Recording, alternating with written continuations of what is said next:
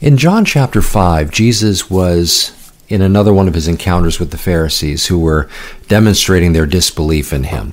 And so Jesus went on to give them four witnesses of uh, of himself, people that people and things that had testified to who he was.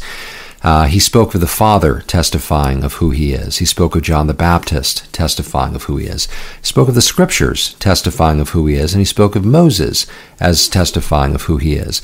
And he essentially was saying that if you had believed these four witnesses, you would have believed me.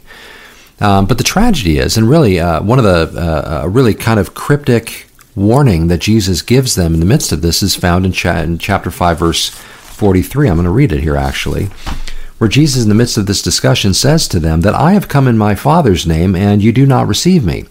If another comes in his own name, him you will receive. Now, this warning is going to ultimately find its realization in the arrival of Antichrist, who, as Daniel tells us in chapter 9, verse 27, will sign a covenant with them for a seven year period of time, uh, which will allow them to um, um, uh, rejoin their practice of the offerings and sacrifices, and that they'll they'll have a rebuilt temple. The scriptures tell us uh, in which to serve, and in which um, they'll be able to practice their religion once again. Uh, they're going to receive him as their Messiah. In other words, they've rejected the true Messiah, and they will receive a false Messiah. Uh, Jesus said this would be indicative of the last times, is that there would be many false Christs and such claiming to be him and that. Well, Israel will latch on to the one who the Bible calls the Antichrist.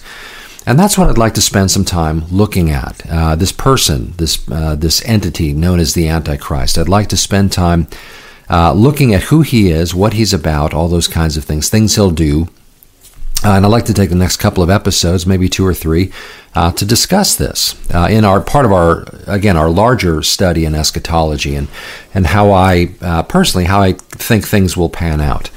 Um, so that being said, uh, we're going to be in Daniel chapter seven to begin. Um, but I want to point out that this person of Antichrist is known by a number of different titles. Uh, he is not spoken of just in the New Testament. Usually we think of Antichrist, we're thinking, okay, well, here's a term that John uses, here's a term that um, refers to someone that we see pretty much in the New Testament, but it's important for us to recognize that this person is actually referred to in the in the New Testament, but also in the Old Testament. And he goes by a number of different names and titles. Uh, for example, in the book of Revelation, which we probably most often associate with the idea of Antichrist, um, he is just as often and more often really called the beast.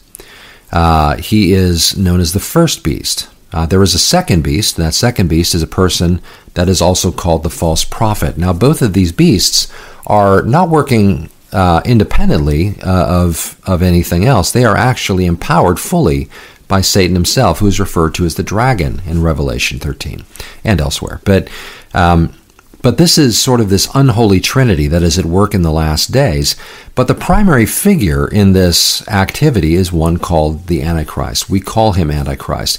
John, again in 1 John, refers to the Antichrist. He also refers to a spirit of Antichrist and that kind of thing.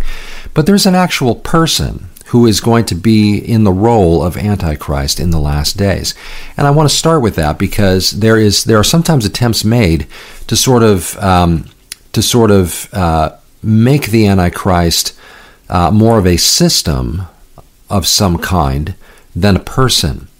Uh, and I, I, I, think that is uh, a misreading of the text in Scripture. I think it's possible for us to take anything in Scripture and find something that has some connection or similarity to that idea, and sort of then sort of imp- you know imprint that on that idea. Uh, but the Antichrist uh, is a person. Uh, he's referred to as he. Uh, the activities that he engages in are personal. Um, at one point, he is killed and he comes back to life. You could try to make that fit into some metaf- metaphorical kind of a context, but I think again that that's a misreading. I think it does damage to our understanding of what is intended to be seen in this. Um, for example, we're going to be in Daniel chapter 7 to start this uh, walkthrough and, and our look at the Antichrist. But uh, when we get our full picture of the Antichrist, we realize that Antichrist is intended to be seen as a person who stands in the place of Christ in the minds of the people of the world. And so, if we change that to a system, I think we lose something very important, a lot of very important things in our understanding of the description of this person. So, that being said, uh, we're going to start by looking into the book of Daniel, uh, and that's going to require, uh, we're going to be in Daniel chapter 7, but it's going to require me to set, set the stage a little bit here. So, in my effort to keep our studies at about 20 or so minutes, I think I've gotten as close as 25 on one of these. So, but my effort, my uh, desires to get it to about 20 minutes or so, which means there's no way we're going to cover all this in one setting and do it meaningfully. So we're going to take a, at least a couple of episodes. Um, so, the book of Daniel, as uh, if you're familiar with the book of Daniel, you know that it's a book that is filled with prophetic insight. God has spoken to Daniel uh, via the angel Gabriel. Um, uh, Daniel gains understanding of things via visions given to others that he interprets and that kind of thing. But it's a book that focuses heavily on apocalyptic uh, writing and ap- apocalyptic prophecy. Uh, the idea of apocalypse, uh, the apocalypse is that of an unveiling, the idea of trying of making something known that was previously hidden. And so uh, in Daniel chapter 7, we see the description of a series of events that are going to take place that revolve around a series of leaders or countries uh, and or leaders of countries that ultimately culminate in a particular leader who will bring together uh, essentially all nations uh, against the Lord and against his anointed in the last days. Uh, we know that Daniel's prophecies, by and large, have a lot to do with the last days because he's told on a couple of occasions to seal these things up until the end, or these things pertain to the end, and that kind of thing. So the bulk of what Daniel has to uh, is writing about has to do with the last days. Not all of it. Some of it deals in specific with some of the kingdoms prior to the uh, the last days, but by and large, they all have something to do with the last days and connecting to it.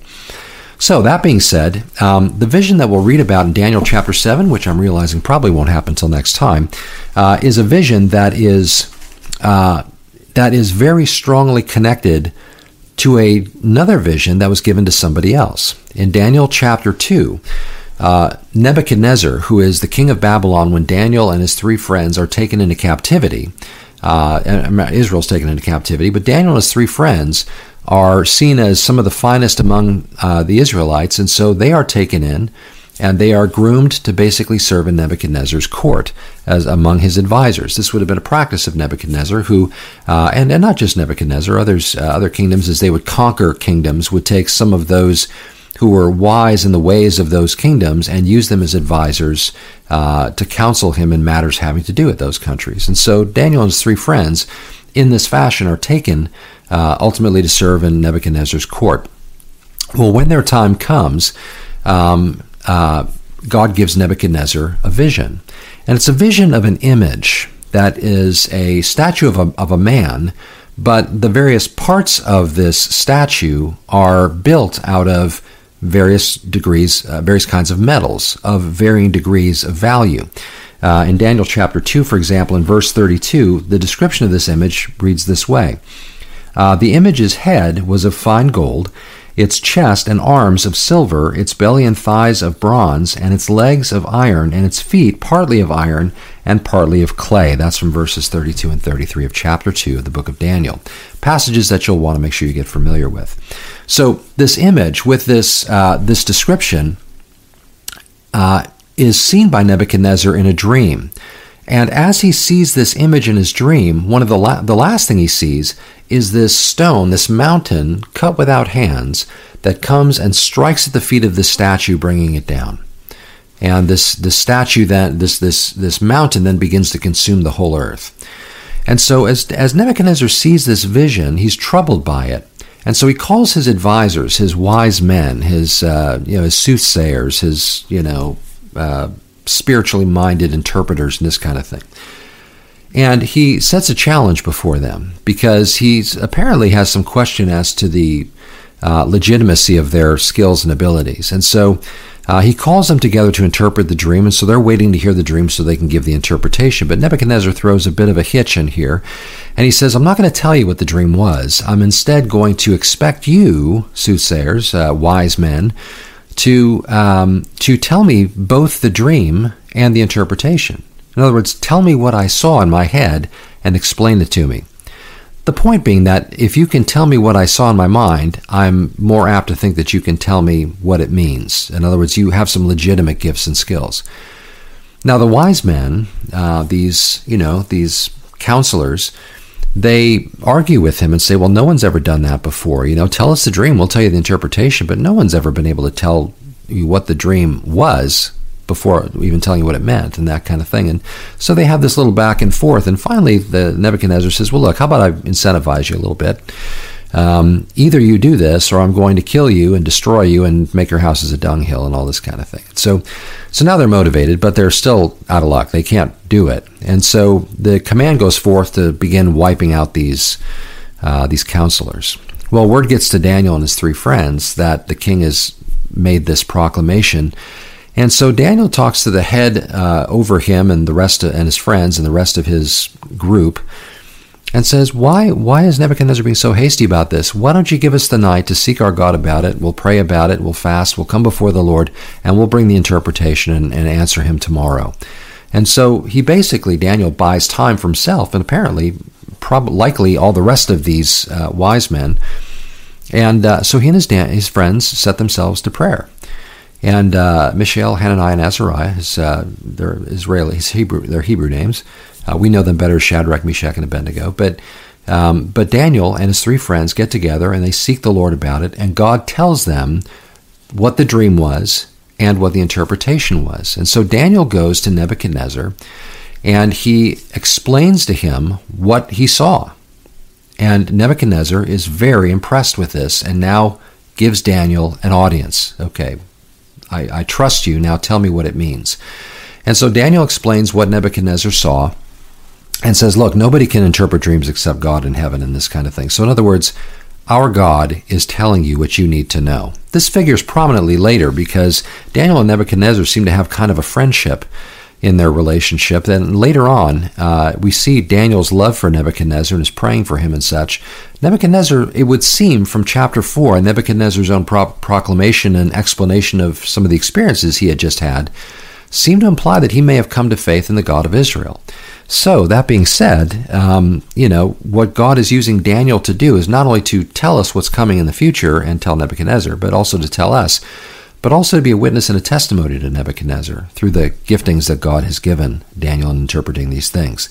So, in any case, um, Daniel explains what the dream is. He says, You saw this image, as it says, there's the, the, the head, the, the shoulders, the belly and brass, and, and then the legs and such. And then he goes on to explain what it means. He says, You're the head of gold, Nebuchadnezzar. You know, your glory of your kingdom in that, that God has given you. This is representative of you. However, you are going to be uh, ultimately supplanted by the chest and arms of silver. This would turn out to be the, uh, the Medo Persian Empire that would come later and would ultimately uh, take over the, uh, the, the, you know, sort of the supremacy and that kind of thing. Then after them, as he goes on to say, the, um, the uh, belly and thighs of bronze, this would represent the Greek Empire as they come uh, to the fore. And then ultimately the legs and the feet, and the feet mixed with iron and clay.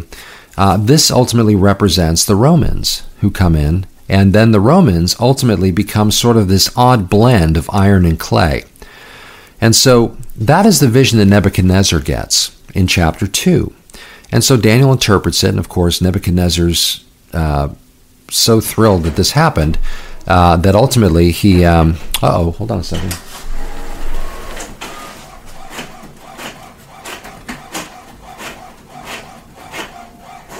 There we go. Actually, I'll see if I can turn that off for the time being. And um, so Nebuchadnezzar, again, is thrilled to death that this happened. And so he elevates Daniel and his three friends to places of prominence and that kind of thing. Well, Daniel would go on to serve under a number of kings in that part of the world. And so uh, later on in chapter 7, Daniel is now an older man. And uh, uh, he's, he's a bit older, and God gives him a vision of which essentially is the same vision, but from a very different perspective. Uh, when he um, gets his vision, and this is where chapter 7 comes in, as he gets his vision, he sees not a statue of these various kinds of precious metals and decreasing value, uh, but rather he sees this vision as being represent, represented by ravenous animals, wild animals, beasts, and this kind of thing.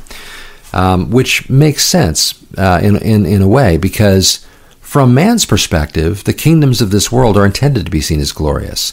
Nebuchadnezzar, as a matter of fact, later in, in the chapters that follow chapter 2, chapter 3, he, he builds an image like the one in his vision, but rather than making out of the various metals that he saw in his vision, he instead makes it entirely of gold. In other words, he's saying, well, that may be what God wants to happen, these varying kingdoms succeeding one another, but my kingdom is going to be an everlasting one. So the whole thing is going to be gold. I will be a forever kind of a ruler, sort of a thing. And that leads to God uh, ultimately uh, making Nebuchadnezzar insane. And when he finally comes to, it seems again that he ultimately gets saved. He certainly, at the very least, respects the God of heaven uh, and, and such. And so but that's sort of the mindset of the kingdoms of this world.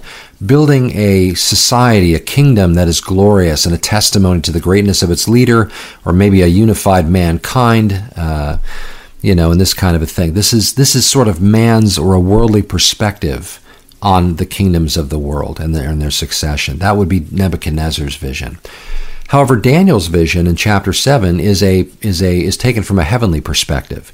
Uh, the idea that um, that this is how God sees it. He sees it for what it actually is. Man may think it's glorious, but God says no. It's actually a bunch of wild beasts that are running around trying to establish these kingdoms. Uh, and it is ultimately the Ancient of Days, as he's referred to in Daniel chapter 7. It's the king who's going to establish an everlasting kingdom.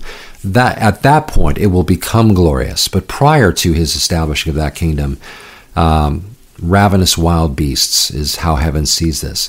And it's interesting. And I'm going to kind of, uh, you know, having laid this bit of introduction a little bit to Daniel chapter 7, I'm going to kind of bring it in for a landing here, and we'll actually start to look at it next time, I'm realizing.